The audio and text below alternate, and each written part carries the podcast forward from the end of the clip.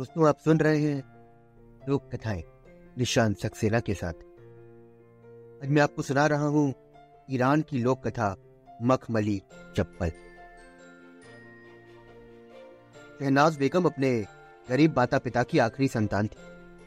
उनके 6 भाई बहन थे जो उनसे बड़े थे। उनके माता पिता ने उनके भाई बहनों का विवाह कर दिया था। एहनाज का पिता अक्सर बीमार रहने लगा। वो चाहता था कि जीते जी शहनाज का भी विवाह हो जाए। हालांकि अभी उसके खेलने कूदने की उम्र थी, परंतु माता पिता को विवाह करने की बेहद जल्दी थी। वे किसी ने एक धनी निसंतान बूढ़े के बारे में शहनाज के पिता को बताया, जो अक्सर बीमार रहता था लेकिन विवाह करना चाहता था। शहनाज के पिता ने सोचा कि बूढ़ा जैसा भी है उसे विवाह कर देना ठीक है, वो कम से कम अमीर तो है, वहां उनकी बेटी को खूब आराम मिलेगा। शहनाज बेगम की उम्र 15 बरस पूरी होने से पहले बूढ़े व्यक्ति से विवाह हो गया। बूढ़ा विसुद्दीन शहनाज की हर इच्छा को पूरी करता था, परंतु अपनी बीमारी के कारण उसे कहीं बाहर नहीं ले जा पाता था। एहनाज को ऊंची एड़ी की सैंडल पहनना बहुत अच्छा लगा, कारण वो जिधर से भी निकलती वहां से ठक ठक की आवाज सुनाई पड़ती। सर रिसुद्दीन शहनाज के सैंडल की आवाज से अंदाजा लगाता था कि वो किधर है और क्या कर रही है। एहनाज अपने बीमार पति की हरदम सेवा करती, समय से दवा दूध आदि दिया करता। धीरे धीरे बूढ़ा स्वस्थ होने लगा। उसकी पत्नी अक्सर घर के नौकर नौकरानियों की प्रशंसा करते। विसुद्दीन को नौकरों का आपस में अधिक हंसना बोलना पसंद नहीं। वो अपने नौकरों की अड़ोस पड़ोस नौकरों से दोस्ती भी पसंद नहीं करता।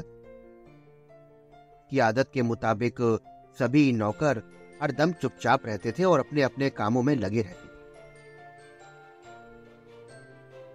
एहनाज हमेशा अपने बावर्ची की तारीफ किया करती थी। वो कहती थी कि वो हमेशा समय पर स्वादिष्ट भोजन तैयार करता है, उसने आज तक उसके जैसा बावर्ची नहीं देखा, जो काम में बहुत चुस्त हो और मालिकों का भी वफादार। सर बूढ़ा घर के बाहर सैर करने के लिए जाने लगा। एक दिन उसने शहनाज से कहा कि आज तक तुमने मेरी बहुत सेवा करी है, कल मैं तुम्हें शहर की सबसे खूबसूरत इमारत की सैर करवाऊंगा। वो इमारत मेरे मित्र नवाब साहब की है। ये सुनकर शहनाज बहुत खुश हुई। नीस अगले दिन घूमने की तैयारी से घर के बाहर कहीं चला गया, लेकिन शहनाज की किस्मत को ये खुशी मंजूर नहीं थी। थोड़ी ही देर में अनीस के बेहोश गिर जाने पर उसकी मृत्यु हो गई। शहनाज हर दम चुप और उदास रहने लगी। उसने अपने जीवन में पति की सेवा और घर के कामकाज के अलावा कोई खुशी नहीं देखी थी, इसलिए वो दूसरा विवाह करने की भी नहीं सोच सकती। इसी तरह महीनों और फिर 30 बरस गुजर गए। शहनाज के माता पिता ने बहुत समझाया कि वो दूसरा विवाह कर ले, तो वो इसके लिए कभी तैयार न हो। वो अनीस की हवेली में चुपचाप उदास सी रहती थी। घर के नौकर नौकरानी उसका खूब ध्यान रखते थे। वो इस बात से खुश रहती थी कि उसके नौकर नौकरानी उसका खूब ध्यान रखते। बावर्ची समय पर स्वादिष्ट भोजन बनाता है। इसी प्रकार उसकी जिंदगी गुजर रही थी। एक दिन घर में सीढ़ियां उतरते वक्त शहनाज का पैर अचानक मुड़ गया और वो सीढ़ियों में गिरते गिरते बची। उसके पैर में मोच आ गई। उसका घर में चलना फिरना भी बंद हो गया। वैद्य जी को बुलाया गया और वैद्य जी ने सलाह दी कि जब तक शहनाज के पैर की मोच ठीक नहीं हो जाती उसे पूरी तरह से आराम करना चाहिए। उसे पाँव में ऊंची एड़ी के सैंडल बिल्कुल नहीं पहनने चाहिए और नरम मखमली चप्पलों को पैर में पहनना चाहिए। शहनाज हर दम बिस्तर पर लेटी रहती। उसका भोजन हर वक्त बिस्तर पर ही पहुंचा दिया जाता था। नौकरानियां पैर की मालिश और दवाइयां दे देती।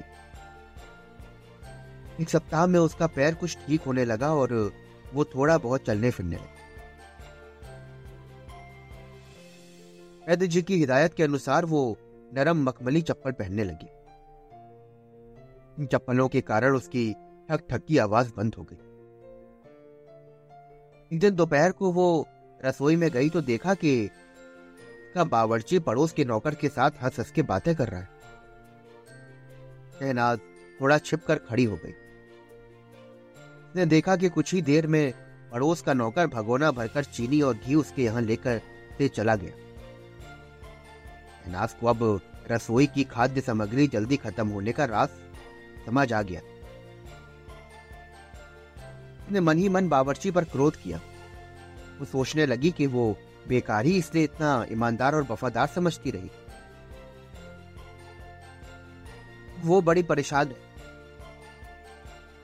शाम के वक्त शहनाज का मन हुआ कि वो आंगन में चहलकदमी करे और वो उठकर आंगन में आ गई।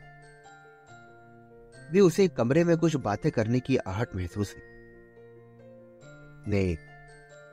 खेत से झांक कर देखा तो अंदर का दृश्य देखकर उसके दिल की धड़कन रुक गई।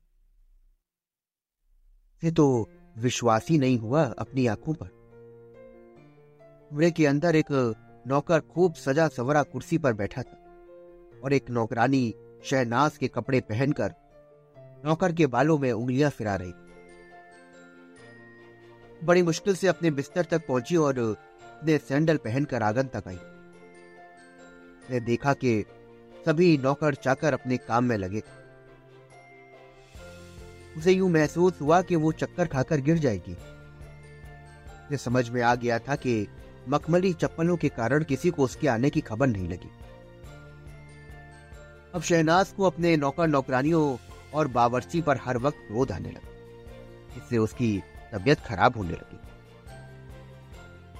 हालांकि वो नौकरों को नौकरी से निकालकर उनकी नाराजगी से दुश्मनी मोल नहीं लेना चाहती थी, लेकिन उसकी समझ में नहीं आ रहा था कि वो इन बेमान नौकर नौकरानियों से कैसे निपटे।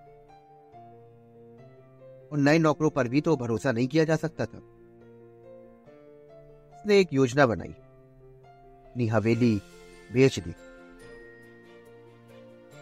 अरे वो शहर छोड़कर कहीं दूर किसी गांव में चैन की जिंदगी बिताने चली। दोस्तों, अभी आप सुन रहे थे ईरान की लोक कथा मखमली चप्पल। आशा करता हूं कि आपको ये लोक कथा बेहद पसंद आई होगी। और भी लोक कथाएं सुनने के लिए जुड़े रहिए मेरे साथ।